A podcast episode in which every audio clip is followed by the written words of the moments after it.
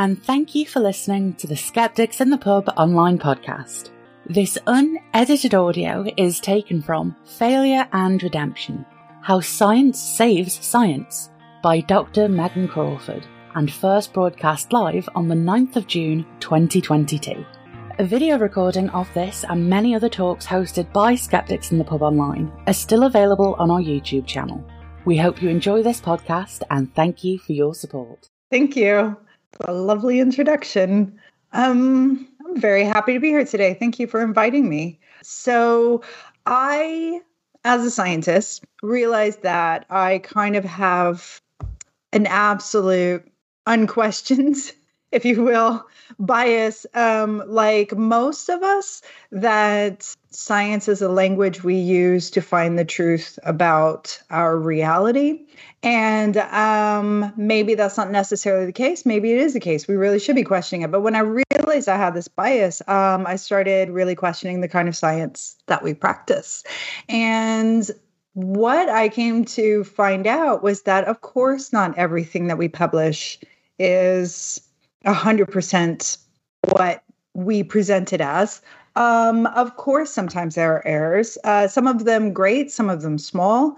Some of them we find out, and some of them we don't, at least not within our lifetimes. And um, in doing this research, I realized that the number one effort, field, people um, that exposed the failures of science were other scientists. And there's one other job that does that, but I will get to that in the end. Um, but largely scientists and using the scientific method to expose the failures of science. And I cannot actually think of any other field that um, has the same type of checks and balances that the field and pursuit of science has. So I thought it'd be fun to give this talk um, to bring this not so much get, tell you as which is really common with talks tell you something i'm an expert in. Um, you know like the we we come in and we tell you things and then you ask us things based on our expertise. But i really wanted to facilitate this dialogue between us because this is pretty contentious and um I know what my thoughts are, and you're about to hear it for the next 45 minutes. Um, but I really like to jar your thinking as well and see what you, how you feel about these things, where you go with it. Because as I will show over the next, you know, 40, 45 minutes, um, the very thing that helps science, the pursuit of science, the scientific method, reach these truths that we do know and that we and at worst that we don't that we know that we don't know are the same efforts that help us expose the times where basically shit has hit the fan. So let's get into it. I'm just moving things around on my screen now. Mm-mm-mm-mm. There we go. Screen is moved. So when we think about science and failure, um, I think Paul, I, his name is Paul Virilio, but I probably said it wrong. He's Italian. He's famous with saying the invention of the ship was also the invention of the shipwreck. And that's the case with science. The invention, the discovery, the development of science was also the invention of bad science, but it's also the invention of good science and somehow brings his checks and balances to it. So I feel the first part's going to be maybe a bit slow, so I'm going to rush through it a bit. And the last part part's going to be exciting and crazy, and you're going to feel really weird about things. And um, that's by design. And I think that's exactly the nature of science itself. So bear with me in these first maybe five ten minutes, because I want to help you, I want to frame the reality around us that we don't often do unless you're like a historian of science or you are into the history of science and technology and things like that that we really realize how incredibly young it is our ability to even articulate our reality in a way that communicates to everyone else that takes on this assumption of capital T truth as opposed to little t truths.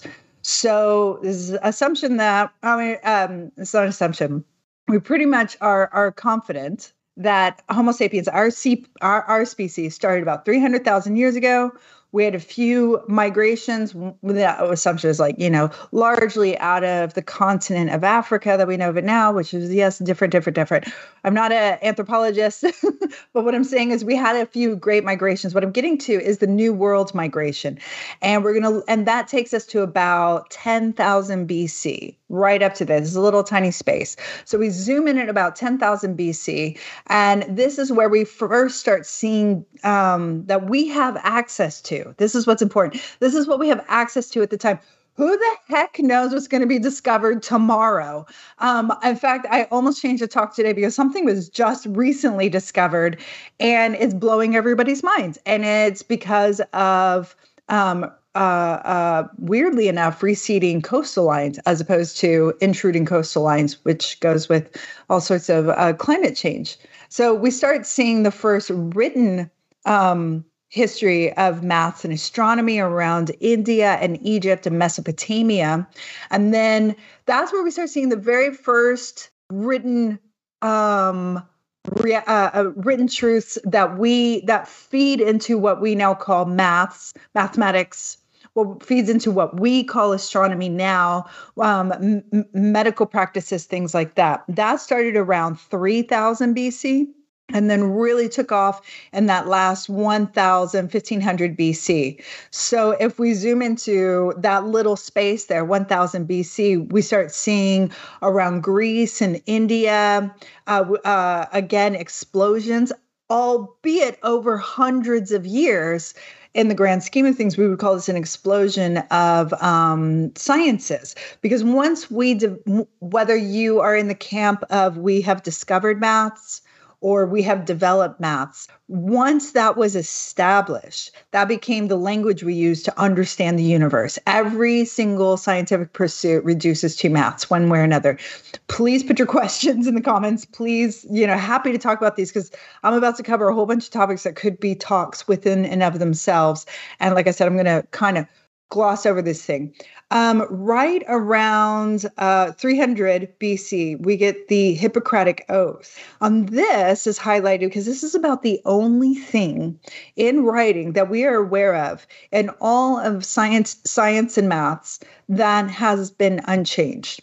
Maths change all the time. Physics change all the time. Chemistry, rules, laws change all the time. Hippocratic Oath sort of underpins one path a scientific pursuit, which is in, we we usually um, ascribe that to um, or prescribe that to uh, medicine, but it's the only one that hasn't basically changed, which I find really powerful.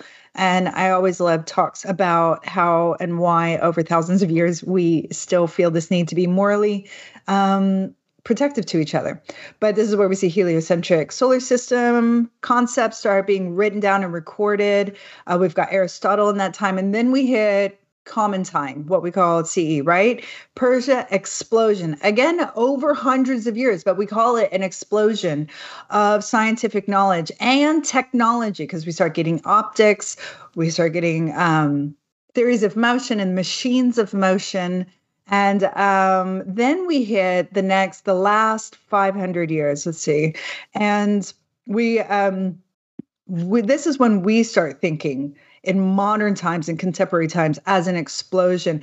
I note here in 1661 is the first time chemistry is ever published um, or, or, appears in a published work that is separated from magic or religion or superstition or the supernatural or any of those labels that we have now, which they didn't necessarily of all the different um, cultures and societies that studied chemistry um, didn't necessarily use that these terms before but this is the first 1661 was the first time chemistry was ever published in a usable manual type textbook that was separated from anything that wasn't the physical universe.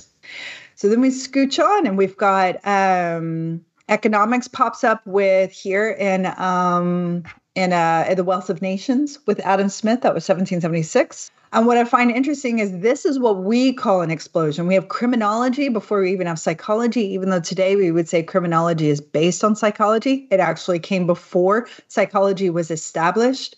We have um, shortly, almost immediately after psychology, we have eugenics pops up. We have phrenology pop up. We have all these, all these different things pop up. And to give you an idea of how close that is, not too long for that was the first cosmonaut, the first person in space was you know, arguably, not arguably, was a generation from the uh, establishment of psychology, criminology, uh, Darwinian evolution as um, not a, not a generation, but a century uh, from um, yeah, from putting people in space. So there's there's a whole theory about technical technological booms. But what's important with this whole lineage is this red line right here. This is when Karl Popper's book uh, was published 1935 in German and 1959 in English. This would, of course, be because of World War II, and it was the logic of scientific discovery, which really established the theory of falsification. Before this line, the uh, the practice of science followed a type of confirmation verification methodology. Um, Popperian brought in falsification. This is what, in Kuhn's words, um, a true paradigm shift. Nearly everybody uses that phrase wrong. That's okay. It's so powerful and fun. Let everybody use it wrong, but it's wrong. Paradigm shift means we changed our language, we changed the way we view the world, we change our morals, our ethics, our values. Like literally, even the same language that was used before finds new meaning, and you cannot connect lot in a logical path um, what came before and after this shift. So instead of what came before, which was using inductive reasoning, reasoning with evidence in order to prove a reality. Falsification considers the body of scientific knowledge not so much true, but rather not yet disproved. And that's the science we live in right now. We live in an asymmetric relationship um, with science where we can never prove, only disprove. There are plenty of criticisms um, to the Popperian paradigm. Happy to discuss them later. I'm not here to preach the dogma of Popperianism or Popperian science, I should say, only that it's important to understand where we stand right now in science. So, this is from a recent a paper that's about to be published by some other data scientists who are looking at um, um, disagreement of uh, publications that disagree with existing publications. So what happens is if you're kind of lucky, uh, people know about you in science and they publish something that says you're wrong and you're an idiot and we hate you. and your work is so bad. And um, maybe they're right, maybe they're wrong, maybe they're just trying to make a name for themselves. Point being, that is absolutely part of the scientific method. You get your work out your discoveries, what you feel are accurate interpretations of the data you gathered, and then other people judge it and they they critically read through it. And what we find here, it, what this chart is showing, is the percentage of articles published that disagree with existing articles based on um, the topic. So this is how the authors um, divided the subjects. So they had socio- uh, sociology and humanities, um, biology and health. Um, this is an average in the middle, of course, all, but it surprisingly is not in uh, it's not surprisingly located in the middle because it's the average.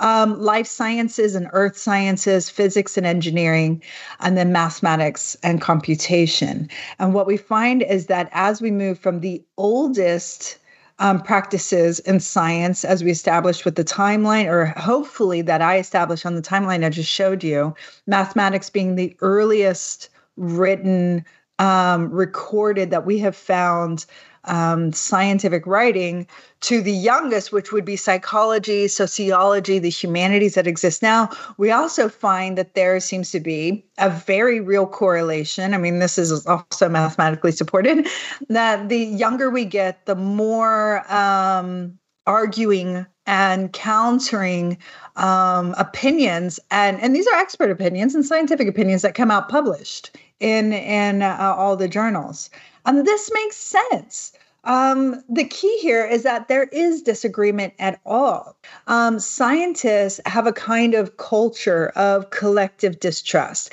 This is what goes, this is basically what science um, is motivated by. We like to think it's truth, and it is. Pursuit of truth is absolutely one motivation. The reason why that's a motivation is because taking on the Popperian perspective, we don't really just trust whatever's in front of our face. We want to capital K know.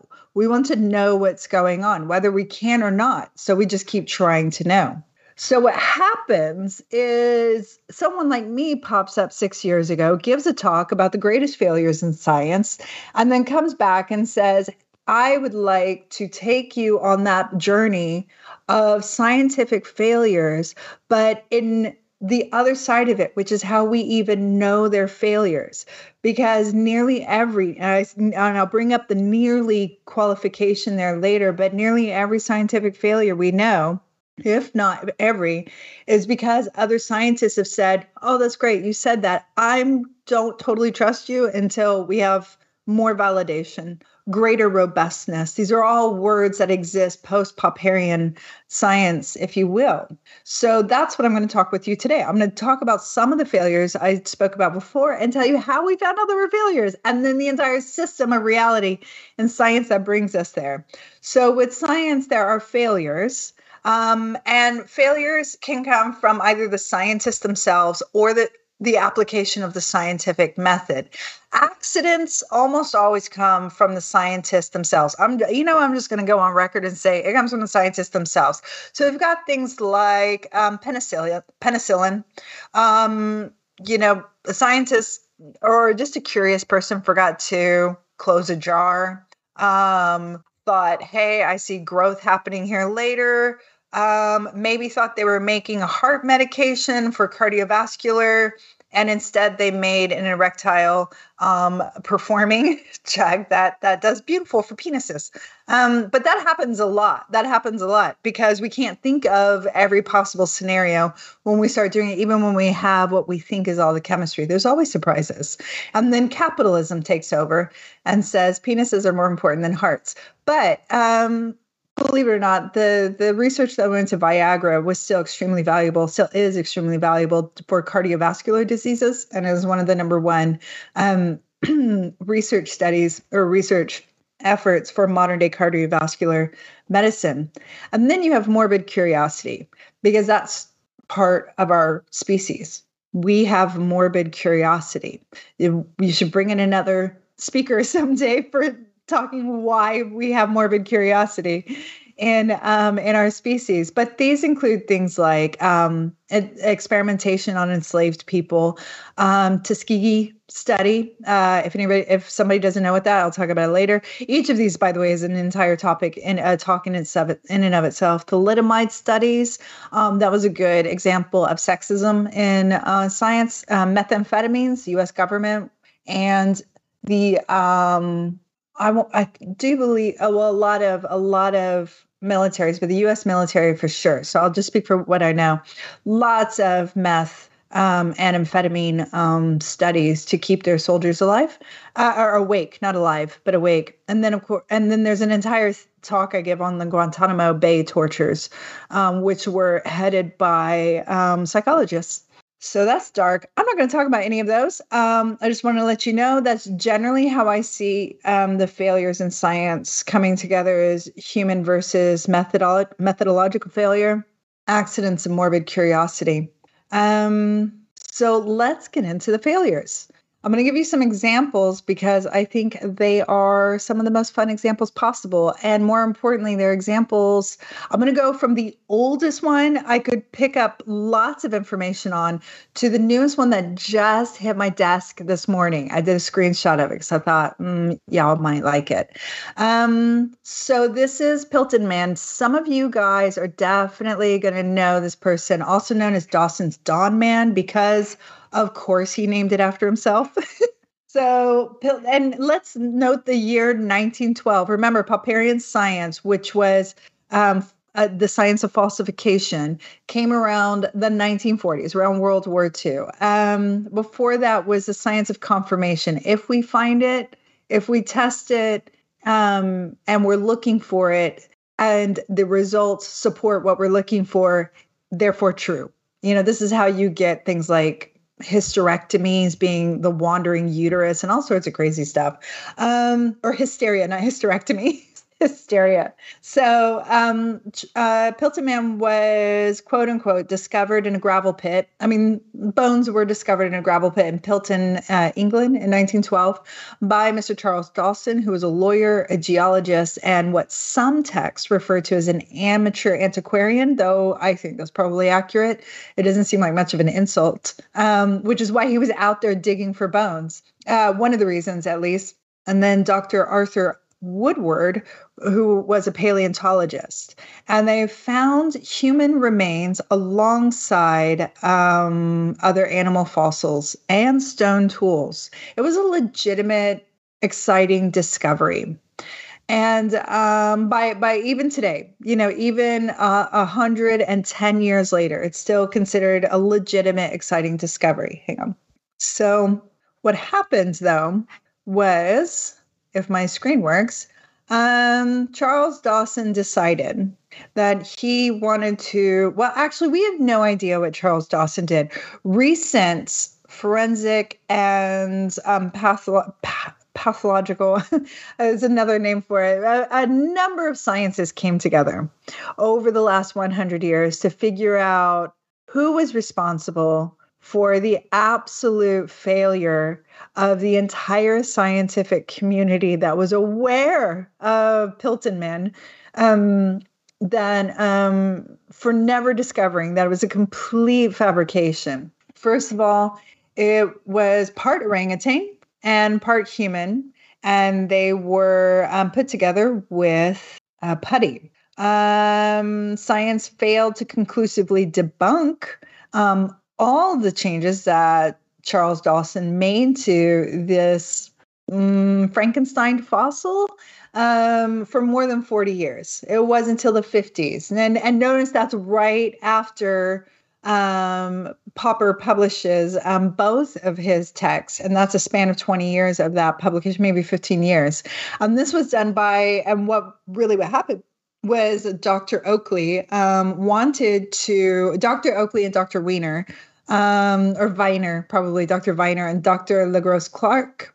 Um, they were excited about this. Um, I think Piltdown Man was stored at one of the universities because they always are. Usually it's Cambridge or Oxford, and that's fine. That makes sense. They have the they have the um, the means for um, protecting a lot of um, artifacts.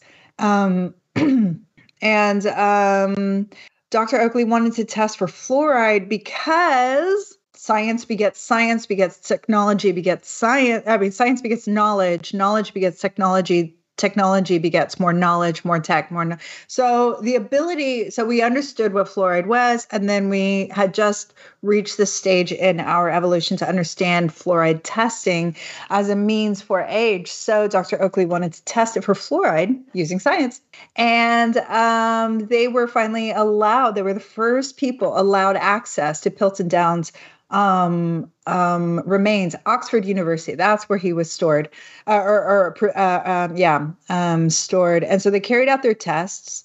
Um, and that's when they realized the cranium appeared to belong to um, one, but maybe two humans. They were about 50,000 years old. So fascinating in that sense. But the jawbone absolutely belonged to a modern day orangutan. And that's what was very strange. And they're like, okay, so we have issues here. So we still have definitely one, maybe two people that are still, you know, tens of thousands of years old and the tools involved.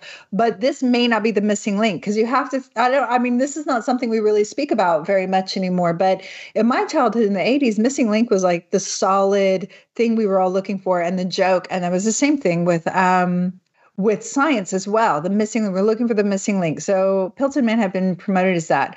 Well, what had happened was um, Dawson, we assume, see, like I said, just recently they come to find out and zeroed in not so much um, Arthur Smith being in on the um, the scheme, if you will, but Charles Dawson possibly alone, and then just selling his story to Arthur Smith, and Arthur Smith being the um, scientist um, vouching for it. So the teeth had been uh, filed down, and some of them had fallen apart and been glued back together, and pieces of the skull had been glued back together and reconstructed, and um, the the the orangutan mandible um, kind of cracked. So that had been glued back together. So the whole thing, the whole thing. So I do believe the teeth were human and the jaw was um, orangutan, and they had all been puttied together in various ways. And all of this had gone unchecked. It was just, yeah, this is the way, this is how it looks. And they were still practicing the old science of confirmation science, which was if this is what I think I'm seeing, and I have data, which would be the fossils, and um, the false the data seem to support what I'm thinking, then therefore it's true. So it took getting into Popperian science of falsification to um, break that. And my favorite quote about this comes from um, a Nobel Prize winner, which will be on the next slide. It was considered one of the most audacious fake and sophisticated scientific frauds in the 20th century. And I, I you know, if nothing else, well done, Charles Dawson, because it was a hundred years after his death, I believe, that even anybody was able to say, I think this might have been all Charles here. so, um, Dr. Um, let's see, was it Dr. Oakley may have said this, but um, I really like this quote because it really sets the stage for everything we, any of us, have ever been into, um, born born into today, as far as our knowledge of science. This is the founding, one of the founding stepstones of, of how we view the world now through a scientific lens. The study we carried out has opened our eyes, our own eyes, to the scientific rigor required to avoid being deceived in the same manner as so many were between 1912 and 1917. So we're still there today, hint hint, but in completely different ways, you know, and and and that's why I also want to give this talk because we give so much credit to the scientific method. And I think it's because it's truly the only method slash tool we still have to understand our shared reality. Maybe not our individual reality, although it informs on that as well. And that's powerful. Um, we can't exist without that. So, 1953, we start seeing the establishment of what is later called pathological science, which is the science of things that aren't so. So, we've got pseudoscience, amateur science, so much like Dawson earlier, deviant or fraudulent science. So, we're kind of getting into that malicious, uh, morbid curiosity uh, junk science, which is always fun and makes the news a lot, and um, cargo cult science. If you've never heard cargo cult science, it's, it's it sounds cooler than I think it is, but it's a pseudoscientific method of research that favors evidence that confirms an assumed hypothesis. So this is that's where the cult comes in. You know, I mean, that's where you start getting into conspiracy theories. You start off legitimate and then it just goes batshit after that. And usually that's just somebody's personal opinion stepping in. Um, and what we have here is a quote from Irving Langmuir, who was a Nobel Prize winner chemist in 1932 probably butchered his name, and I don't mean to. But he said a scientist, originally conforming to the scientific method, unconsciously veers from that method and begins a pathological process of wishful data interpretation. That's pathological science. And pathological in this sense is, um, oh, I thought I had defined it. Yeah, which means compulsive or obsessive. It's really, really what you want to find. So, um, in the um, modern, more latest uh, evolutions of psychology, we we have, we talk a lot about cognitive biases and um, heuristics. And in this sense, when we say wishful data interpretation, one way of defining that today is um, confirmation bias. I'm looking for what I want to see, and I'm ignoring everything else. So we have these things. I, I I'm going to go back. I like. I click too fast. I like. I put this up as an example of sci-fi. I think sci-fi is one of the greatest things we have. It's it allows us to what if scenario our way through um, using the scientific lens. Um, when we don't have the technology that allows us yet to explore it. So probably the most shining example is Jules Verne with helping with imagining um, some of the realities, uh, as well as um, the existence of um, spaceships, submarines. Um, right. Uh, obviously, everybody likes to think of time travel. I love it. Maybe we'll see. That sounds scary and horrible. Um, we have had a on again, off again um, Facebook complicated relationship with fusion and fission. and then there is the U again, the U.S. military being absolutely fertile grounds for um, trying out pathological sciences. But the truth is, we shouldn't turn our noses up at what we later established as a pathological science, because at the time, it was just a science of unknown. We were just testing can we know this? And this is a cute movie. It's dark. It's um, legitimate in a lot of ways. And I think in a lot of ways, people don't realize it's legitimate. Um, but listen to some definitions of pathological science and see how many things right now in our world that hit the media or like social media too. Every day that fit this this um, these definitions. So pathological science the maximum maximum effect that is observed is produced by a causative agent so all legitimate so far of barely detectable intensity and the magnitude of the effect is substantially independent of the intensity of the cause. That's super dry. Let's try something a little easy. There are claims of great accuracy. So it's like, oh, this is amazing. It'll have the biggest return you've ever asked for. Uh, fantastic theories contrary to experience um, are suggested. So I know this sounds crazy, but right? Criticisms are met by ad hoc excuses. Another term for that is cherry picking. Um, and then the ratio of supporters to critics rises and then falls gradually to oblivion. So that's the longitudinal validation of it. So first you have a lot of supporters and a few critics, and then it goes to a few supporters and a lot of critics, and eventually all you've got is a couple people in a pub with their beer.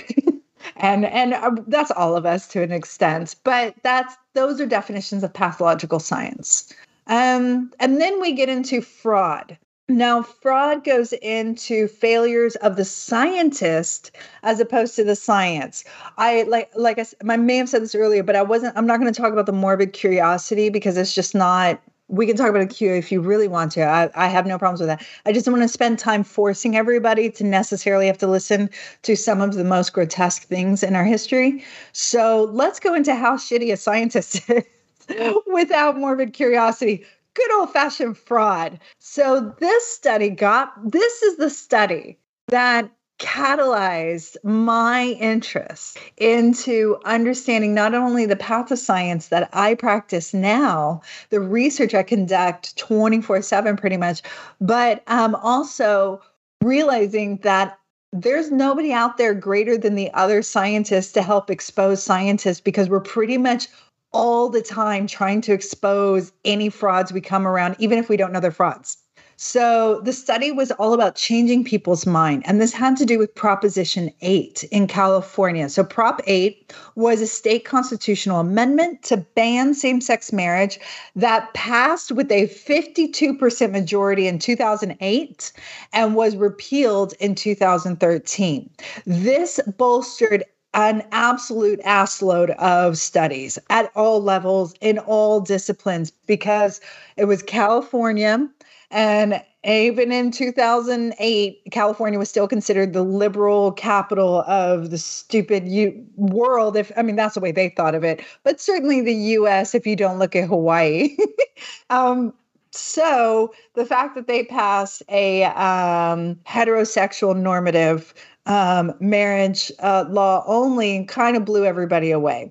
And I'm not going to get into voting um, legitimacy behind that, you know, like maybe only conservatives vote kind of idea, but it was repealed. Um, what was that 2013 that's five years later i mean there were works to repeal it before it was even voted in so what so this guy came around michael LaCour, LaCour was one of many many um, budding scientists who said, This is what I want to look at. I want to look at how we went from all the narratives saying, Yeah, the votes, there's no way Prop 8 is going to pass. The majority of the people are pro um, um, freedom for marriage.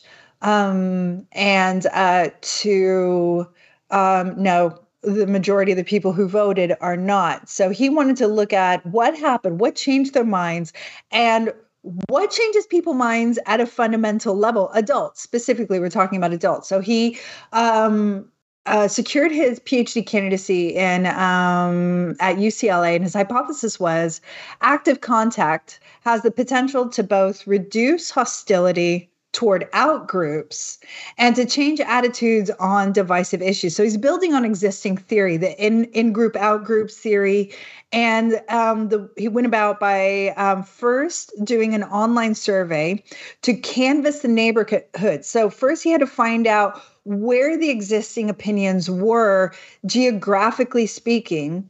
And then um, he used that to then go door to door, ask everybody basically, um, what's your opinion? And use a very specific method that he had designed um, with his supervisor um, that was more of a conversational method to see if human connection in a sense will change people's minds so he paid them 10 he paid every participant $10 for participating in that first face-to-face door knocking um, uh, uh, um, after he surveyed the city to find geographical opinions by neighborhood, because he was basically, I think, using voting districting lines because that's how everybody voted. Basically, if you were a conservative district, you went conservative. There were no surprises there. So he paid them ten dollars to start with, so it was about eight pounds.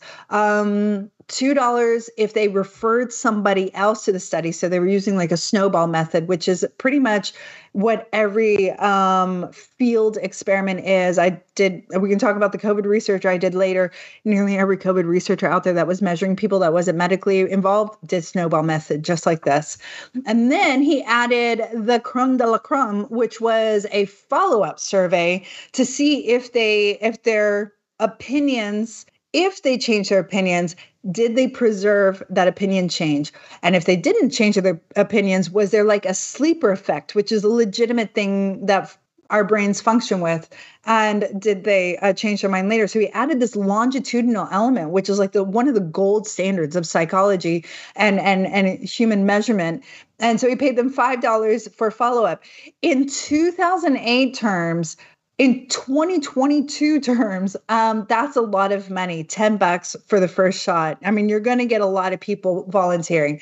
And that's the assumption, right? That was a lot of money. 50 questions. He asked them in the survey to concern gay marriage. So this is very common in psycholo- psychological research. This is very common in, in, economic research.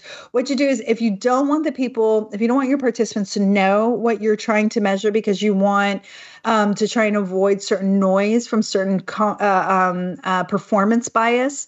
You ask a whole bunch of questions, and um, they all ask about different things, so people can't quite pinpoint. It's not necessarily deception, and that you're not lying to them. You're just trying to find out what their raw opinion is about things. I guarantee you, the other 48 questions were also important things that they were measuring because we don't go out and well, ethically, we're not really allowed to collect data that we're not going to then um, analyze and report somewhere. So often you get several researchers together that will put all their questions into one because that's a huge survey. That's just monstrous.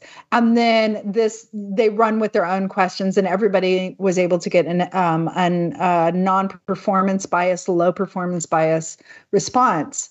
that takes a lot of manpower to get or person power to get people out into the field knocking on doors across California, even across one neighborhood of one city is absolutely monstrous.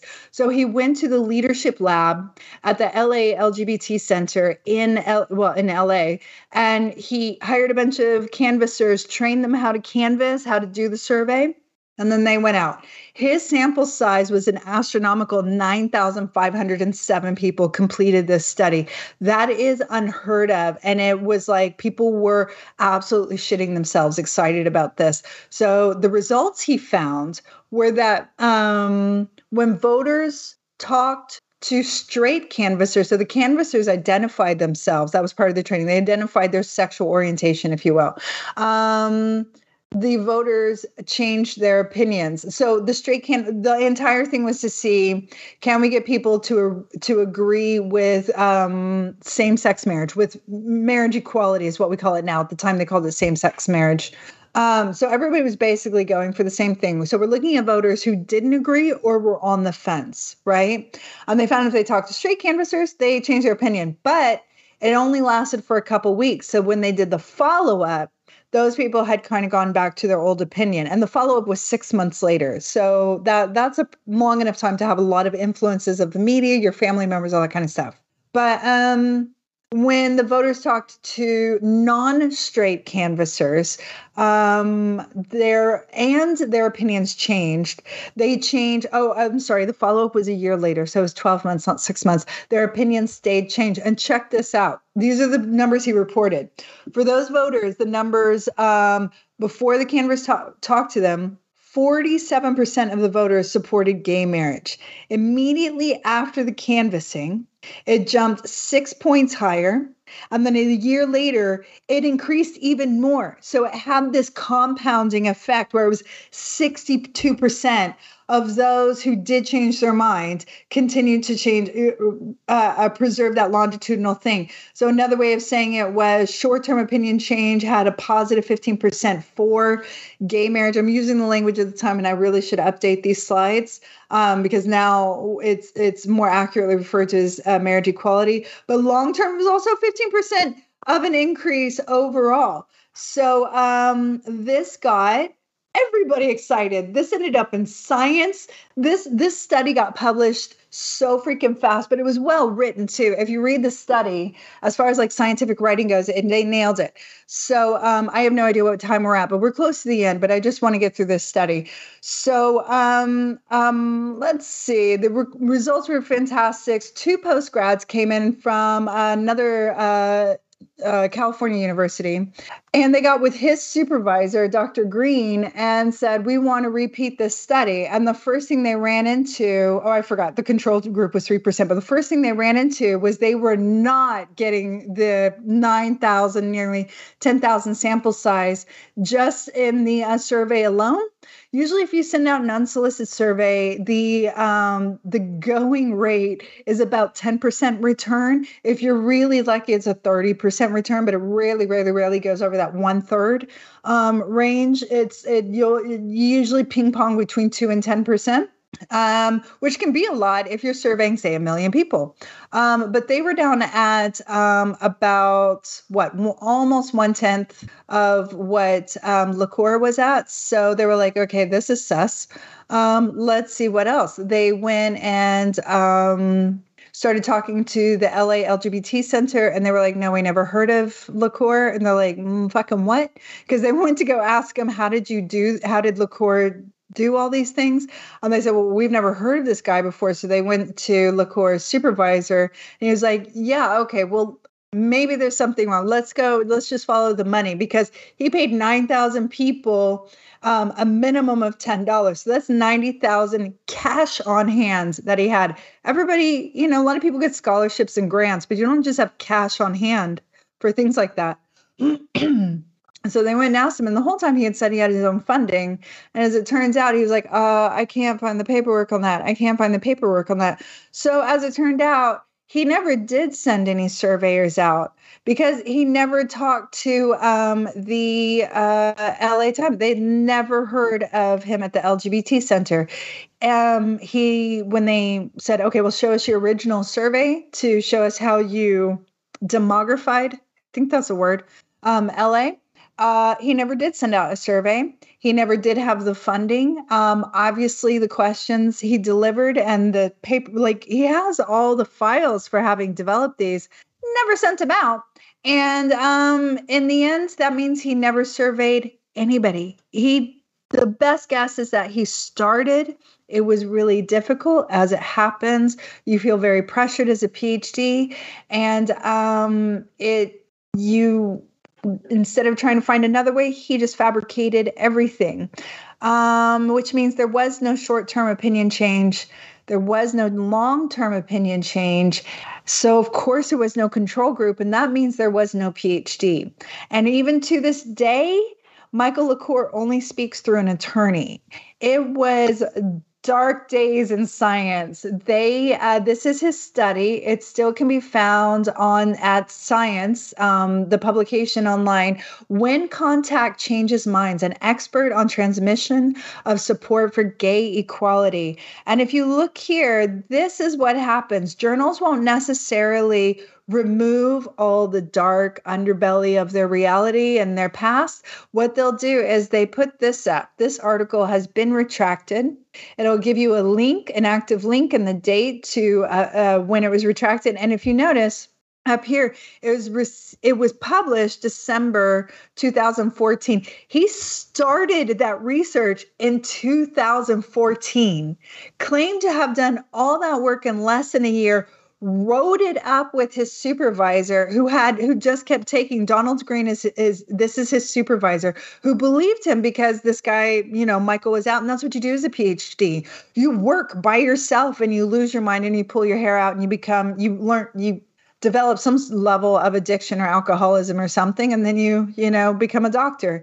And um, he LaCour said he had a team of people. He had his funding. So that's how my supervisor treatment. Not all supervisors are like that way, but mine was. His is uh, was um, Donald Green, and so they give you a retraction. It's all here. You can go and find it. Um, there's the DOI. I'll share it with you if you want. That's the direct object identifier. Every scientific publication, including um, backdating, all have what is called a fingerprint, and and, then, and so you can put in the DOI and find exactly uh, where this article is. And now nearly everything is open source. Again, going into this, you know, how does science save science? So there you go. So the question is, um, just because the data don't exist, though, here's the follow up just because the data don't exist to demonstrate the effectiveness of this method of changing minds doesn't mean the hypothesis is false. And now the real work begins. That was his supervisor saying that. Michael disappeared into oblivion, never to date has reproduced any of the things he says. He still claims his innocence, his complete innocence, but he has still to date never produced anything other than the final charts and graphs that he uh, included in the publication. So, what happened? What happened to the Changing People's Minds study? Well, these guys came out David Broockman, Josh Vakala, and Peter Yarna later. Um, both the first two from UC Berkeley, these are the guys who started it. They said, Well, we want to replicate the study. And they've applied it to abortion rights, they have tr- uh, applied it to transphobia study, um, uh, poly- um, policies and immigration issues all across the US. And look what has happened from scientists stepping in and saying, hang on now, I think that's shit science. They built from that 2015 their study ir- ir- irregularities in LaCour. So they first took time to systematically point out all the things that were they never say wrong they just say irregular or illogical and then they read they took the best parts of what LaCour said might work which we all believed obviously we wanted to believe this that you can just talk to someone and you can change their mind. I mean, how many of us have had a really good conversation like that? And they modified the methods and then went through for the last 10 years, oh, I don't know how many studies now. I'm just going to show you a few highlights. Durability, dur- durably, so that's a longitudinal, reducing transphobia, a field experiment on door to door canvassing. So they took us good stuff and then tested it. The de- 2017, the design of field experiments with survey outcomes, a framework. So they developed a method based on all the work they had done to get to that point. The, so this would be f- four years of work. So they designed a method, a framework for selecting more efficient, robust, and ethical designs. 2018, the minimal persuasive effect. So, how what's the least you have to do for a campaign contact in, in general elections looking at 49 field experiments. So they went full blown.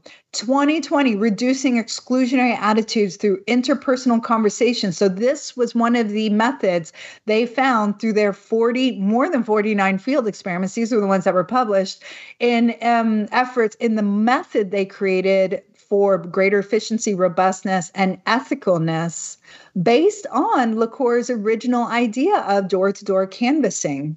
Again, three field experiments with that. And then 2021, that was the last one I saw when I made these slides, which narrative strategies. So now they're looking at different narrative strategies. Who says what, when to whom, because it's not the same for everybody. So look at all this science that has come out from scientists saying this was bad science. I'm so used to talking in front of people. So this is where I get like feedback. So I'm just blah. I'll just be loud. Um, so what do we have? Who saves science? Well, science really, since we have this asymmetric relationship because we are in the Popperian paradigm where we only look at what we can disprove, and then it's reasonably assumed to have some level of existence until we can disprove it otherwise. Um, we have a lot science. I, I do speak with the royal we because i think this is a human level thing not just a scientific level thing. But we have an entire system of checks and balances that are constantly changing and that's why this is where i you're going to see the screenshot from today that came in my mail. So here we have the innocence project started in the us where because science begets knowledge begets technology that begets more knowledge right? Dna technology. We cannot we we learned what DNA was. We learned how to understand DNA. We had the Human Genome Project, split that crap up, got into CRISPR, and now, well, before CRISPR, actually, we've got the Innocence Project. It was now that we can test DNA, we're going to go through all of these buckets of boxes of evidence from anybody sitting on death row, basically, and seeing do they belong on death row or were they wrongly convicted. Um, at the time when I made these slides, Dallas County in um, where Dallas, Texas is, um, was the number one county to have the most um, people who had been wrongly convicted um, exposed and and and ultimately freed due to the Innocence Project. Not necessarily because Dallas had wrongly convicted the most people, but because they kept the best records. So the records are still there to test the DNA. And then we have um, Open Science Framework, OSF, and they have an entire re- reproducibility project specifically in the field of psychology. And Open Science Framework is where we create these. Um, dashboards you can these are um, all the names of contributors it keeps going going going i think i'm on this as well um, it has its own doi just for oops sorry let me go back just for the project. Oh my God, I went backward too far. Let's do this. My computer's like having issues thinking, we'll make it, we'll make it. And um, they've got their own wiki and stuff. They put the data there. They've got the files. Um, anything they run, they put there, and it's there. And the idea of OSF is it's there for life. You can you can put your things on a moratorium, if you will, but um, it's for open publications, both pre um, pre-publication and if you never get it published it's there for anybody to read. This was this was global. The and uh, the, the reproducibility project still going. And then this is what came across my my um, email today. I'm going to read it to you, but I tried to do some highlights. So this is from the Judgment and Decision Making Society. They're going to be doing a virtual journal on transparency, reproducibility, and generalizability. This happens all the time. This has just happened to come through my desk today. Um, we've got virtual special issue is looking at um, they want studies involving any of the following topics plus they leave themselves open for topics they haven't thought about. Um, this includes registered reports and even pre-analysis plan submissions. So we've got replication studies pre-registrations and pre-analysis. So if you haven't made it to a publisher yet or you've got the data but you've yet to analyze it um, registered reports. So that's the thing with osf is you can pre-register the methods you're going to go through in order to go through an ethical panel or, or in order to have a um, it's kind of like blockchain. You have an unmodifiable record of what you declared you were going to do before you did it. So if you change your methods later, you have to justify why those changed, but it really holds you to an on an honesty system as opposed to an honor system. Systematic reviews and meta-analysis. This is another one of those gold standards in science where you compare all the existing studies in the field on this one topic and see how they all line up together. I think it's one of the sexiest things I've seen with quantitative data, at least. Um, collaborative and multi lab studies, which is pretty much how any lab functions anyway. Studies attempting to validate previous findings and then some. Open science and transparent research practices. So, looking at methods that have that have been implemented you don't necessarily need the data for those methods i'm actually in that field right now um, because of the uh, virtual world we had to move into with COVID. Data sharing, open data, open code. So we share our, our coding with each other as well, and open access solutions. So this is the final one as well. It's retraction watch. If we, um, if I, you know, going back to LaCour's paper here, this uh, showed this is his publication. This article has been retracted. Well, what happens is this team right here says, um, this this was started by I don't remember who started this, and I really should have his name. Oh, there it is. Adam Marcus and Ivan Oransky. Um, it's a whole team of people, but like we turn each other in. It sounds really dark that way, but it's not like we're seeking each other out. It's just a, a journal will re, you know, somebody will have been found to usually just accidentally wrong. It's usually accidentally wrong but all the same fraudulent or otherwise they the journal will say okay we're retracting this and retraction watch will get an alert and they post them here and you can go and it's an it's a repository an archive of every retracted paper. And i mean is i really highly recommend going there retractionwatch.com if you're interested in reading not only what it took what study was retracted, what it took to retract it, but also sometimes the egos of the scientists that jump up and go and, and try to fight the retractions. It's it's like it's just enjoyable sometimes. So here we have medical school dean up to five retractions. So usually that means like there was one method or one huge database where they just generated a bunch of papers from that. Um, and then there's a paper claim to describe the first potent and specific anti COVID 19 drug. Now it's retracted. Huge numbers of uh, don't, don't mistaken frequency for um, veracity, if you will, in uh, Retraction Watch. Everybody was publishing COVID papers. Everybody, in fact, all the journals kind of lowered their standards and said, we will publish anything because we don't know what's going to happen. So it was a spaghetti against the wall kind of thing. And then we've got stolen manuscript. This I love this. The plagiarist, sorry, the plagiarist begs for forgiveness as another group plagiarizes the same work. And so that's a cute one if you want to read that. Um, a really common one and then widely touted abstract on ivermectin and COVID 19 retracted. So, this is one of those like Snopes kind of sites that I highly recommend. Um, and that's the end of my talk. This is science, and the relationship at best is complicated if you were ever to ask. So, thank you for listening. I hope it wasn't too boring. I really look forward to the Q&A.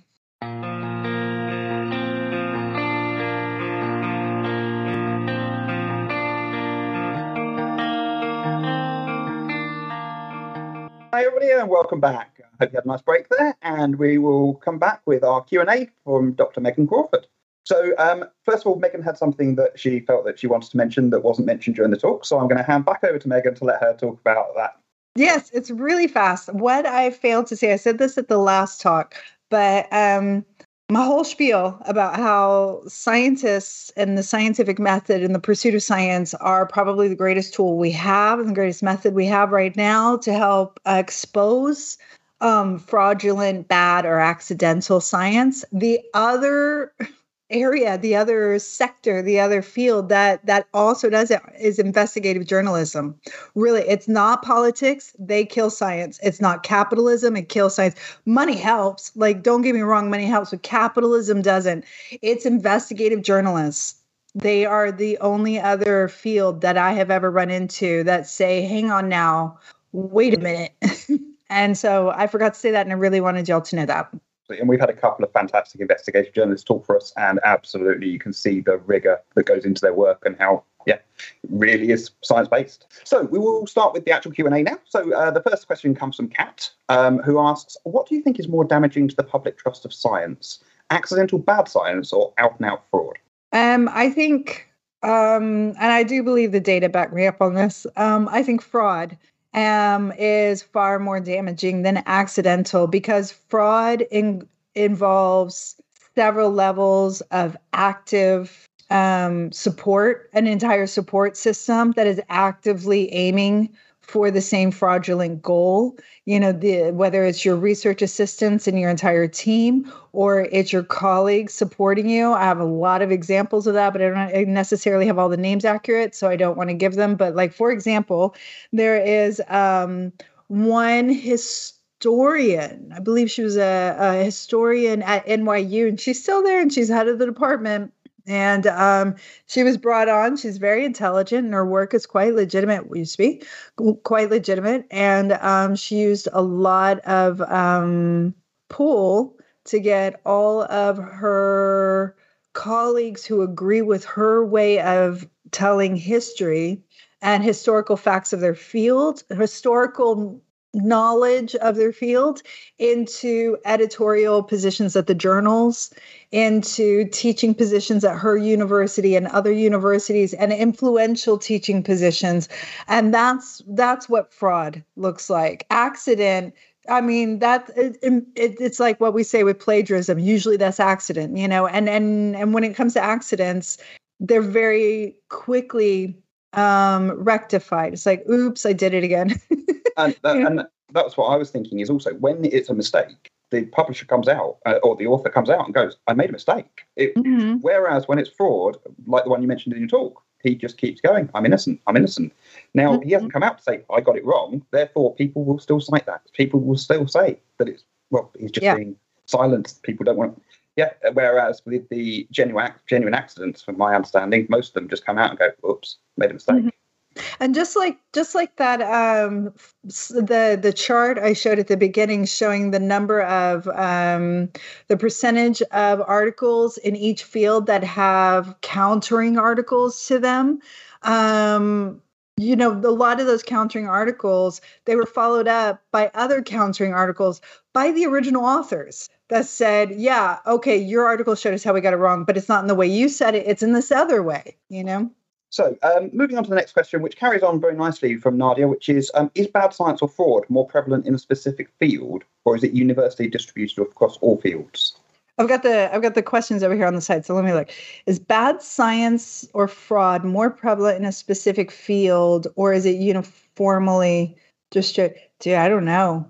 I really, I, I absolutely don't know. We want to think that maybe it follows along the path of I mean, I, I my knee jerk reaction is a lot of knee jerk, a lot of people's knee jerk reaction, which is there's less fraud in the field of mathematics than there is in, say, the field of psychology. Because psychology, I mean, let's reestablish that the science we're practicing is not even 100 years old.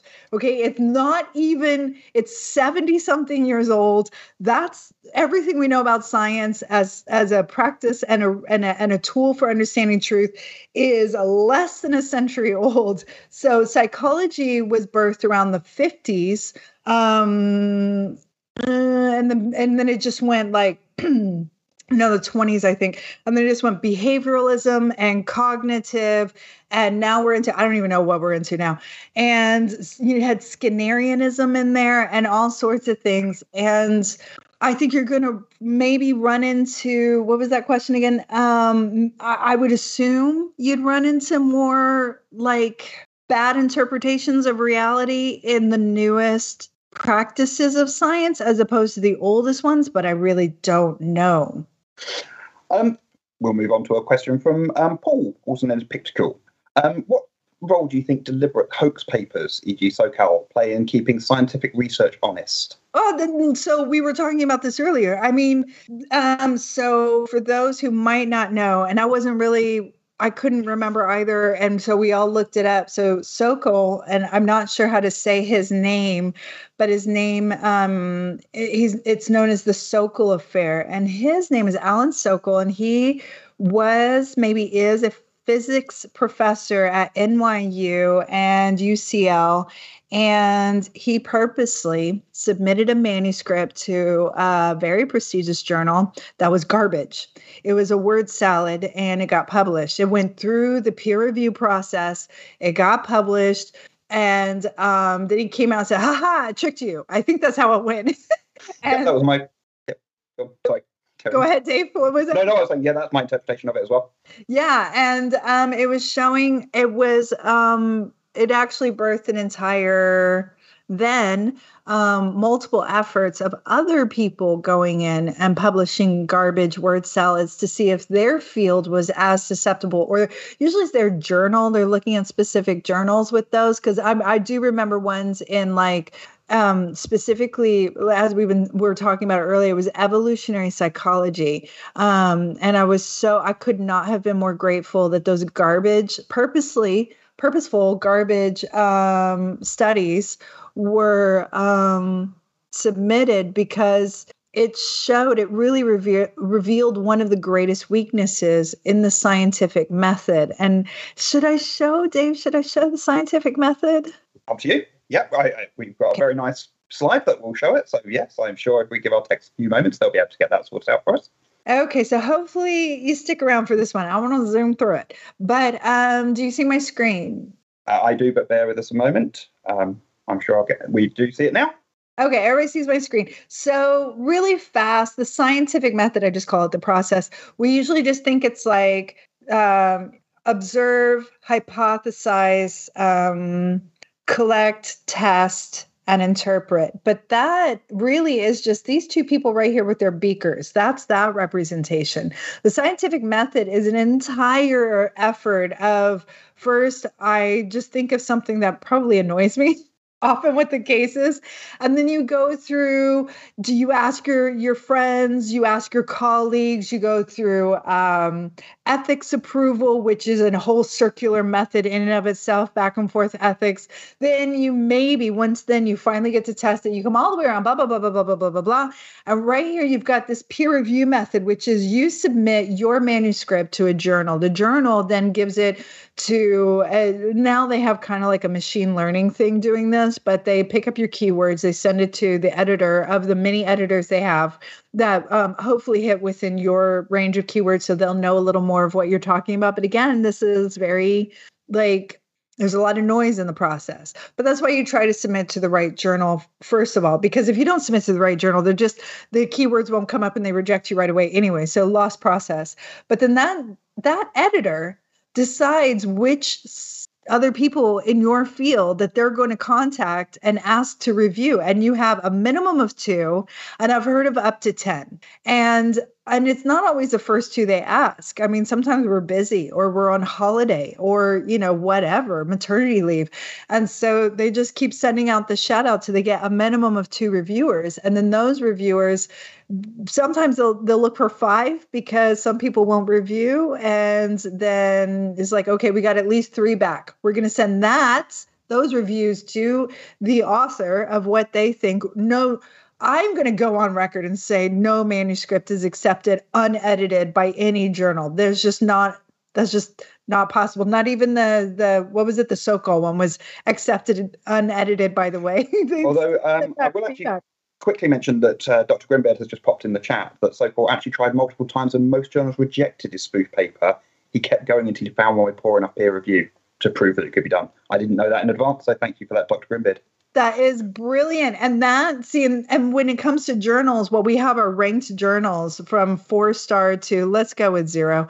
But you, you want uh, your job kind of depends on how high the journal is ranked, where your stuff is. So it is very common. You start at the highest one um, you think you're going to get in. So you don't want to waste too much of your own time if you think it's like a just a simple study. But you start at the highest one, you go through every rejection you feel you're worthy of getting. If you're going to get them, then you go to the next one. And and often, unfortunately, I say zero because the worst journals out there are the predatory ones. Because like any market, remember how I said capitalism doesn't help science? any market that's out there um, has becomes a black market at some point and there are predatory journals and they'll take you for whatever. So there you go. That's this is what i wanted to show about scientific methods. You have like all i mean you can go around this like reviewer reviewers sending back suggestions and then you send back your edits. That can go i've heard well i've personally heard up to four times. Um, after that point i think somebody just leaves somebody gives up. Yeah. So what was the? I can't remember the question, but I hope that it was just about what role did you think oh, play in right. science research so, honest. So um, Sokal exposed this part right here the reviewers, exposing them. Maybe we're really freaking tired, or we don't care, or you know, we don't know what we're talking about, or we were the wrong reviewer assigned by the editor, or our. And when I say wrong, it's not even by the editor. Sometimes, and this is a big issue. Sometimes editors will contact the the the, the leader in the field or the person known in their field, um, and then that person will give it to their postgrads, you know, their masters and PhD students to do the reviews. So that's what this that those those those um I wouldn't even call them frauds. I would call them scientific methods in and of themselves, exposing yeah. the failures of the scientific method. Do an experiment to yeah. see what they can get away with. Mm-hmm. and they published it. They should. and they published it, yes. Um, we'll move on to a question now from Nadia, which asks Is academic pressure and funding preferences one of the main reasons for bad science? And how can this situation be improved? It's academic pressure and funding preferences. Um, I it's would the public say, perish type thing, isn't it? Yes. So publish or perish means you publish um, at least the minimum required in your academic job or you get fired and my job set on that too and it just you know like any other job depends on how much your boss is going to push this on you um, but publish or perish um, i absolutely believe that. I believe that some people want prestige and prestige brings money. Who wants prestige without money? I don't know. Maybe they exist. I've never met them. I if you've heard of them let me know. But um, i'm thinking of like the jordan petersons of the world you know legitimate educated multi I have as many, I think I have one more degree than Jordan Peterson. I'm just throwing that one out there. but like, you have to have multiple degrees, right, to get to this point. And it, it was pretty clear, you know, at some point, some of these people just want to be cult leaders. That's prestige. His money skyrocketed. And there's an, a direct correlation between that, you know, as the money raised and the the the doo doo that was coming out of his mouth and, and and I can't think of a single person out there who got prestige and not money and was like pushing the cult mentality of bad science. Um, I think a lot of people now, if we go to the more say less less malicious side of bad science, which are people who want to keep their jobs and they're desperate for it. And we write these proposals. We have to get money publish or perish the precursor to that is is um, funding or perish so you have to get i was sitting i remember to give you an idea of what it means to funding or parish. i we got a grant. It was 12 million dollars. It was from the u.s department of defense. Um, it was a four-year study. I was talking with my supervisor at the last university. We still talk we're very close.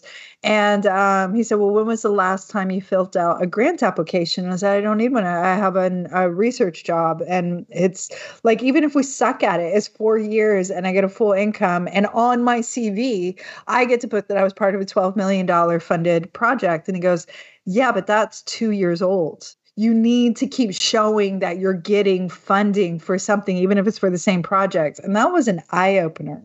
And then I started looking at everything we were doing completely differently because I had to use what we were doing as evidence of my ability to be an ongoing productive scientist to get the next funding yes to start your next project, which will then Yeah. prove you're ready to do your next and ongoing. So even when you haven't finished your project, you're already thinking of the next one because you need to get that funding in place before it's finished.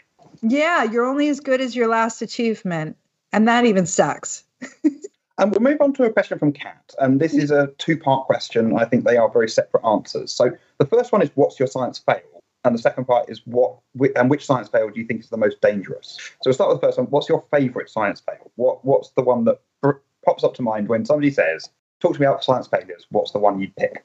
cheesy crazy lemon squeezy. Um god I, I this is where i like being in a room. I would love to hear everybody else's you know ideas because i think we'd all start sparking ideas of of all those failures. Um the the I'll, I'll start with the last one. I think the big the most damaging dangerous failure in science is patriarchy i Okay. cannot tell you how all of science is based on wealthy white men and nearly everything we know is on based on evidence data gathered from a very homogenous group of people over largely the 20th century and we even have a name for it now. It's called weird. It's white educated industrial rich democratic the the the data we have of human based and even even economic based uh, realities they are realities but we generalize that to the whole world and they shouldn't be. And that's become a very real thing. We're now in that evolution of scientific discovery which is acknowledging the demographics of our data. So i and and to me that completely births from xenophobic patriarchy. So i think that's the most damaging because i think we've missed out on centuries even if we go back to one century of science you know even if we stick within popperian science just a near century of valuable evidence that we've complete, completely missed out on. Um, and we've des- designed our entire world generations and generations from that. What is my favorite failure though? I mean LaCour was pretty good. I cannot stress enough how much his paper shocked everybody. Like and it wasn't just like his paper came out like he was working on this for the whole year and prop 8 was huge because california was a testing ground. And yeah it, w- it was a big big big deal. But i can't say that's my favorite. I'll stew on this one. If anybody has a favorite throw it in somewhere. I, I, let us know I know. the one that comes to mind for the most dangerous for me is Andrew Wakefield. who? Um, Andrew Wakefield and the uh, autism from vaccines study. Um, that to me has caused huge repercussions years and years later. And again, he's one of those people who hasn't backed down. no and you can find his work on retraction watch You can indeed, an absolutely fantastic website. Um, have a look at it. It is really, really good website. Um, Mhm. but yeah, absolutely. But it still keeps getting cited, even though it's retracted. Yeah, yeah. Well, and you know that that chart I showed where it went from like um m- most uh uh the the field that has the most like um what what was Uh, the word again? disagreement within the field. Yeah one? disagreement and it and it goes down um the thing is the almost none of the papers that the degree disagreements were against are retracted they remain published it doesn't necessarily mean they're bad, wrong or bad it's just yeah to be retracted fully from human knowledge never happens Um, move on to a question from Anonymous. Um, it's very frustrating that retraction or even plain discredited papers still show available and get cited some, somewhat site, uh, sometimes. Will that ever change? I don't know, but so yeah, we were just saying that. I mean, because the, I mean, okay, so think of it. I was married to a lawyer for a long time, and boo. And um, one of my favorite things about learning um, about human decision making, which really finally made a lot of the legal sense make um, kick in, whether especially with a jury, but even if you have a judge, is lawyers will do this thing where they will say something they know will be objected. Uh, uh, um, they know will be uh, stricken from the record, and um, but they say it because they know that it will worm it will earworm itself into all of our minds. They've now affected us with at least that knowledge and you can't escape it. Like our ears don't shut off unfortunately so you can't escape it. And that um i i feel like that that is one of the reasons why um it doesn't feel like it's ever going to change in any field that shares knowledge as a regular part of its reality um, or its existence, which is like science and education. It, its whole purpose is to share knowledge. Um, once it's out there, it's out there. It earworms into society, into culture, into your brain. Like it's there. So yeah, I, I feel like I probably have some. I'm I'm confident without even knowing which ones they are yet. You know what I mean? There's so many things that you hear and you've heard them once and you, you don't know whether you heard it's a complete lie or it's true. You just heard yeah. it in passing and it's sat in the back of your head as something I think I know. Mm-hmm. Mm-hmm. Well, that's completely wrong. Yeah. um, we'll move on to a question from Vic, who asks, um, "What percentage of non-scientists do you believe understand the scientific method?" So percentage-wise, I would I would argue to say very low. I'm just going to go for it. I'm going to go with the uh, the Price is Right, Bob, and I'm going to go with one percent. I uh, do not think like I showed y'all that that that whole scientific method. I only explained two blips on that, which was testing, right?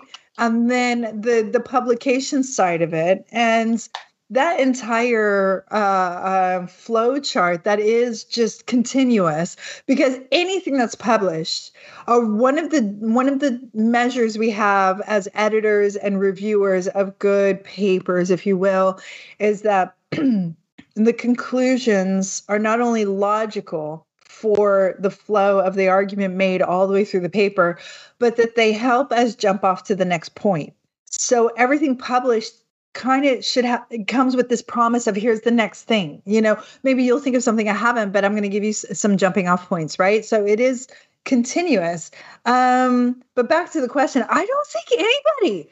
I I think if the average person, I think yeah, I think if the average person had even an inkling of the scientific method, it wouldn't be a necessary course in the first two years at university because we would just freaking know it, right? And because we have to go to a university to understand this level of just the scientific method, I think screams the fact that nobody really knows.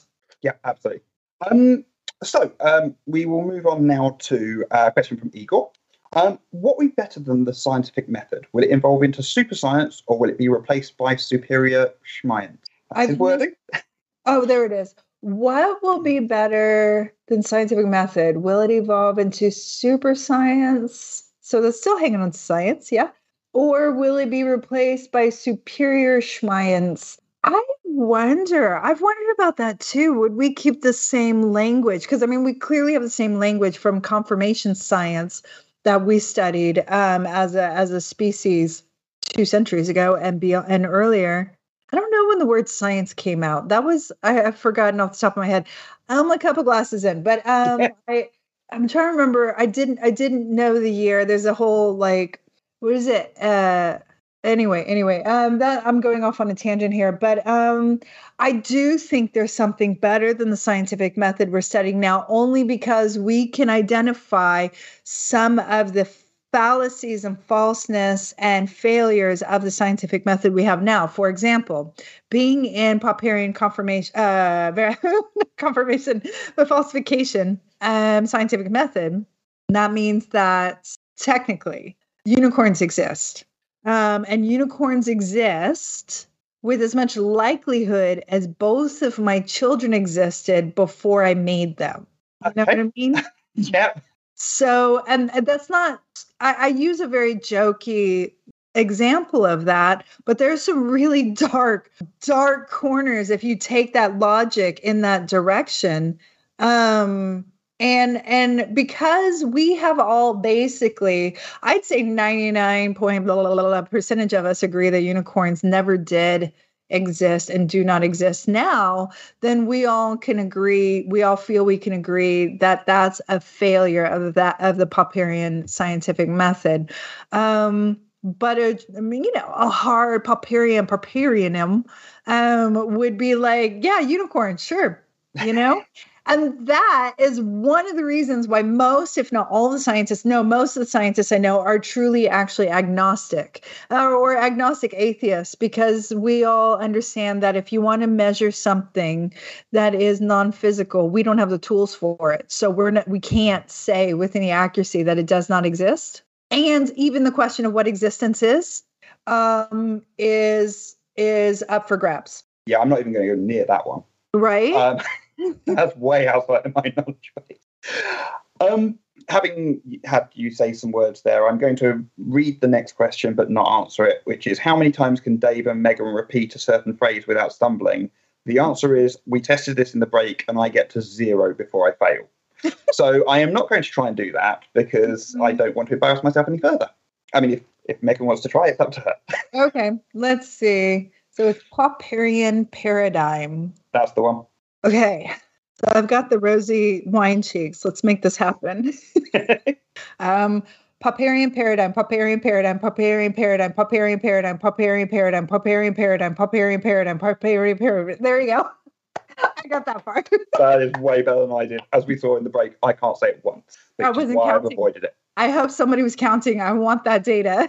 uh, I am sure one of our uh, listeners will have some lovely numbers for you there. Uh, um, we will now move on to uh, something I can. Well, we'll see if I can pronounce it. We'll see. Um, question from Igor: Assuming we will not destroy ourselves very soon, do you think humanity will ever achieve some sort of scientific singularity?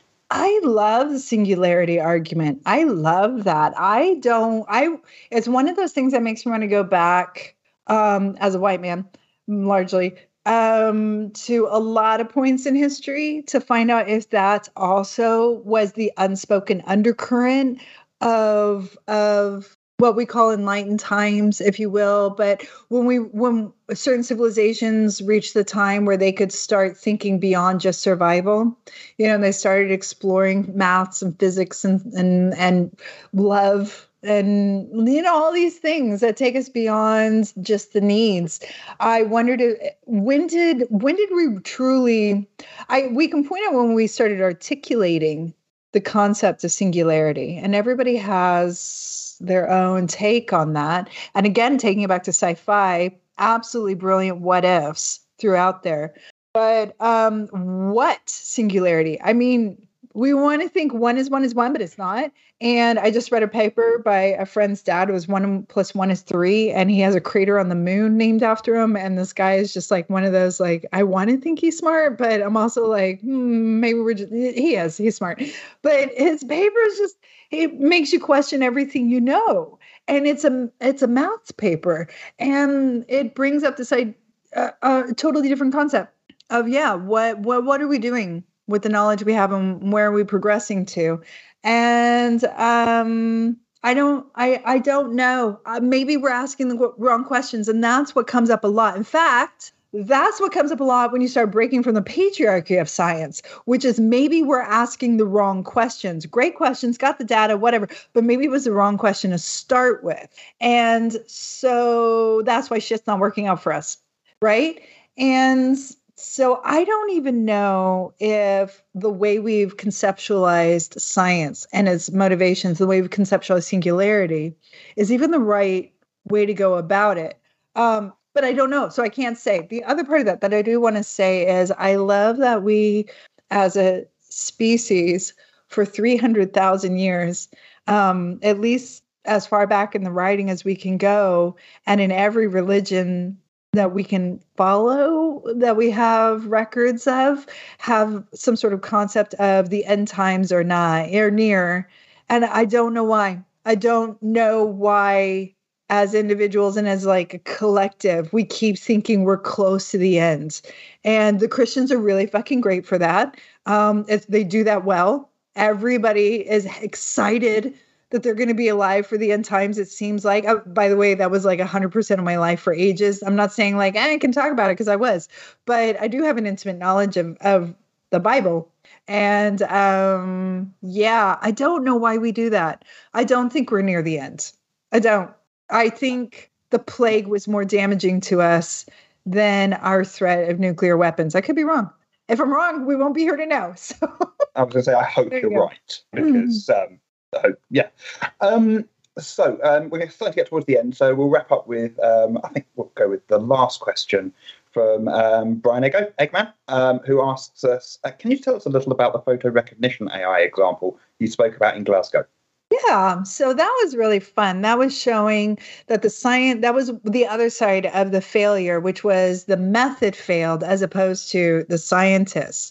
Um, and it was really cute. I actually have the slides. I won't, I don't know if I, I do kind of want to show you one of them, not yet. Um, I just have to wait for my computer to remember that it is alive. Um, yeah, so what um this was this was about t- 10 15 years ago and uh the US military like many many at the time but they have all the money and they can waste a lot of money on failed efforts which is why it is so important for governments to back scientific pursuits because they're the only ones with the capital and the resources to fail you know, people like you and me just can't. We're we're a make or break from second to second, right? Yep. So um AM is coming out and the way it goes is Afghanistan war was going on and this was a problem that nearly everybody anywhere in an occupied territory um, or in a territory that's attempting to be occupied deals with which is think about um, they have they're out in the middle of the desert in in afghanistan and they purposely put their bases in really really empty spaces so they can see everybody coming. If you go to the pentagon and you look at pictures of the pentagon from like when it was first built, it was completely surrounded by trees. Um, I haven't been alive when the Pentagon has been surrounded by trees because they wanted a clear vision. They realized that, oh, maybe we don't give places for people to hide. Uh, the movie Aeon Flux actually goes into this, and that was pretty cool. I highly recommend if you're not totally grossed out by the movie, watch it again um, about when they're attacking the, is it the Citadel? I can't remember. Um, watch it. Okay, on my the concept of like clear view, right? So they put their bases, they build them and the walls and they fortify them.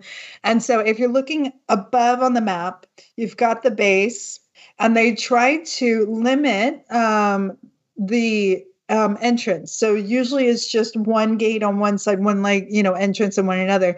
Um, they have these long roads that go out forever. I probably should have done the roads on the side, but I'm gonna do it here. I already like built my mental map. So they'll have a truck coming towards one of the gates or a vehicle coming usually it's a truck and it's driving and driving and driving and they've got the the, the soldiers on the uh, um, manning the thing and the cameras but more often than not it's left to the individual to decide if that's friend or foe.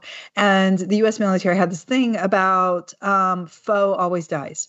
Shoot to kill that's it. You don't if somebody's driving at you because it had it was the the, the prevalence of you uh I almost said unabomber but suicide bombers. Yeah. so and a lot sometimes it wasn't even somebody in the truck. They would like you know some try and like send them off whatever. But anyway they can see forever and the issue is they left it up to human decision making and human decision making has to wait for that threshold of, okay, they're going too fast, too close. They're not taking our warnings. They're not looking at the flags and shoot to kill, right? So shoot the tires out, shoot the driver out, all that kind of stuff. Um, because the thing is, you don't you you also need to shoot them. Unfortunately, they got they they also have the protocols. If you have to shoot them because of the technology of the bombs as well, you have to shoot them before they get close enough that even if you killed them, something would go off and it would harm the base. And so would even be before that threshold. So, really ugly territory and decision making is what we call it. So, they were trying to teach these machines, or, they were trying to teach, they tried to write some software that would rec- recognize bad drivers versus friendly drivers. Um, and and the thing is, no matter how dark we think of the military, theoretically, they still have that idea of don't kill the innocent people, and um, it's okay to kill the guilty people, but like maybe not to. Okay. Yep. like definitely don't kill the innocent people. And a lot of times the other side of this is these people, some of them were friendly and they'd be driving, escaping, not knowing what si- signals to look at, not knowing that they're being told to stop. And so they would accidentally kill the innocent people. So this really is an altruist, not altruistic, but ethical effort to try and not kill innocent people and save the US military as well. But anyway, uh, I do honor all the. I do appreciate the individual, just not the system or the the industrial complex. All right, so there's my soapbox. That's the scene. So they're like, we have this thing called machine learning. We have the technology for visual recognition, or, or, or, yeah, visual recognition on these cameras. We're going to try and like put those two together. So we build a bit of software that can recognize friend or foe. Okay, great. First step first step is you got to recognize a vehicle from anything that's not a vehicle. That's the first step. And the way you do machine learning, or at least the way they were doing it, there's a whole bunch of ways, and who knows what Google's doing now. But um, because they just keep that all, totally under lock and key, just like the military. But at the time, what they were doing was you feed the program a whole bunch of pictures of trucks and non-trucks. So um, can I share my screen? Absolutely. Okay. Yeah, uh, you should be able to. I, I, oh, am I sharing it now? You are already sharing it. Yes. Yep. Okay, I'm sharing it now. Okay. Um, let's see if we do this. I didn't know I'm sharing my screen. Um, which screen are you seeing now? Your setup screen. my setup screen. Yeah, your. That's fine. Screen. That's fine. I just want to get here. I just look at my setup screen. Don't don't pay attention to anything else. and so what they would do is they would say, truck, look at all these features. And then they would give something else, you know, that would, they were trying to also mimic what might be in the space, but also not in the space. And so they were like, this is not a truck. This is not a truck. Um, let's keep going. This is a truck these are the features. This is a truck. These are the features. This is a truck. These are the features. This is not a truck. This is not a truck. This is a truck. You know, so it would just go over and over and over and over and over. And so let me get out of here. And um, are you still seeing my screen? Okay, so it would just feed hundreds and hundreds and thousands of pictures and say, this is this is not a truck. And then it would say, these are the features of a truck. And then it would say, look at this note and and and teach it to find the features and not find the features. I'm using um human thought language because we don't really necessarily have all the language yet to understand what artificial knowledge is. And in the ends what actually got pushed out and published because it was so fantastic was the very um, first recognized outcome was about 90% accuracy of once they started testing the system it was 90% 97% ish and high 90% accurate for what was a truck a vehicle if you will and not. And uh, that's just like much like LaCour's study unheard of. Like this is not how it works. Nobody nails it the first time around. And so um, I pulled these pictures up because it took another scientist, I think another team, stepping in and saying because um, they kept testing and testing and testing and it kept coming out and coming out, and they were like, yeah, ninety six. 97, 98, 95, they were all in there. And they're like, we are going to nail this. Now we can get to the part of like shoot or not shoot, right? And, but the team was still like, this is still sus. You know, it's not quite hitting us. And it was another team that came in that saw a variable that nobody else had seen up to that point because we're biased human beings and we still kind of want to see what we want to see. And this um, screen that I have up um, illustrates as best as I could re um, re re-engineer. What they did was they accidentally used only real truck pictures um, to train for trucks, and then they any anytime you're training machine learning and you've got you need to know this variable and everything that's not this variable the other category is always going to be di- by default bigger um, than the variable that you're trying to teach. And um, that meant that they had a lot more var- a lot more um, variety um, and noise that they could bring in. And um, one of the things they accidentally did with the truck side of the variable was they only showed pictures, real pictures, more much like this um, uh, soldier with the truck at the gate, real pictures, and they were all at night because it's military and they're taking pictures of the shed at night. So what the machine learning was picking up was dark pictures uh-huh. versus light pictures. so it was nailing it uh, 97 percent of the time. And when they ran the numbers to test it, they're like, oh yeah, about you know 99 to 100% of these pictures are dark and you know versus light. So that's what i was picking up. So i thought that was a really great study. I particularly like that somehow that got out of the military iron curtain. So i appreciate that too. I also quite i was quite surprised to see the toy truck not on the truck size because surely that still has the same um, like shapes and angles as the truck. It still has the two wheels in the wrap. Surprised right. it didn't get caught as a truck which obviously it wasn't dark, which is why it didn't pick up the toy truck as a truck. Right, right. Well, there's a line in a movie from years ago. No, I don't remember what movie it is, but um, it was legitimate. We sat around um, because I, I, actively decided not to work for the military. That was um, everybody where I grow up works for the military, and a lot of scientists in my position end up working for the military, and I probably would if I'd stayed. But um, they um it was in a movie and that's why i put the kids with the ice cream because it was like how can you teach? If we barely understand how cognition works and how human minds work how can we create a system that can separate a child or an innocent person holding random objects versus somebody holding a threatening object like a gun or a knife you know? And it had to do with um, you know mounted auto automatic um, weaponry and stuff. And the truth was, nobody had an answer for that. The other thing that came to my mind with that is they were trying to detect threats coming towards the base. Surely a human being can detect a lorry. It's whether or not it's a threat that's more of an issue than is it a lorry. Well, see, first you have to teach it to know what's coming at you. And you got to think when you're programming, you're starting with a tabula rasa. There's nothing there.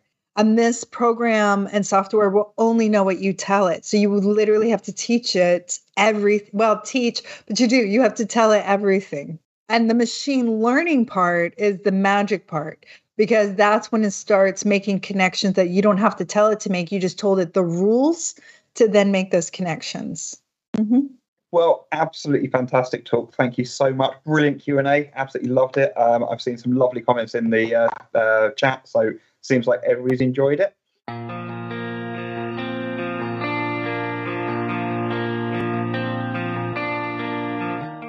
That was the Skeptics in the Pub online podcast. For more skeptical content, including information about future talks, please like us on Facebook, follow at SITP on Twitter, or head to our website at sitp.online where you'll also find a link to all the ways you can get in touch with us, including our Discord server. Music in this episode was provided by Thula Borah and used with permission. Until next time, thanks for listening.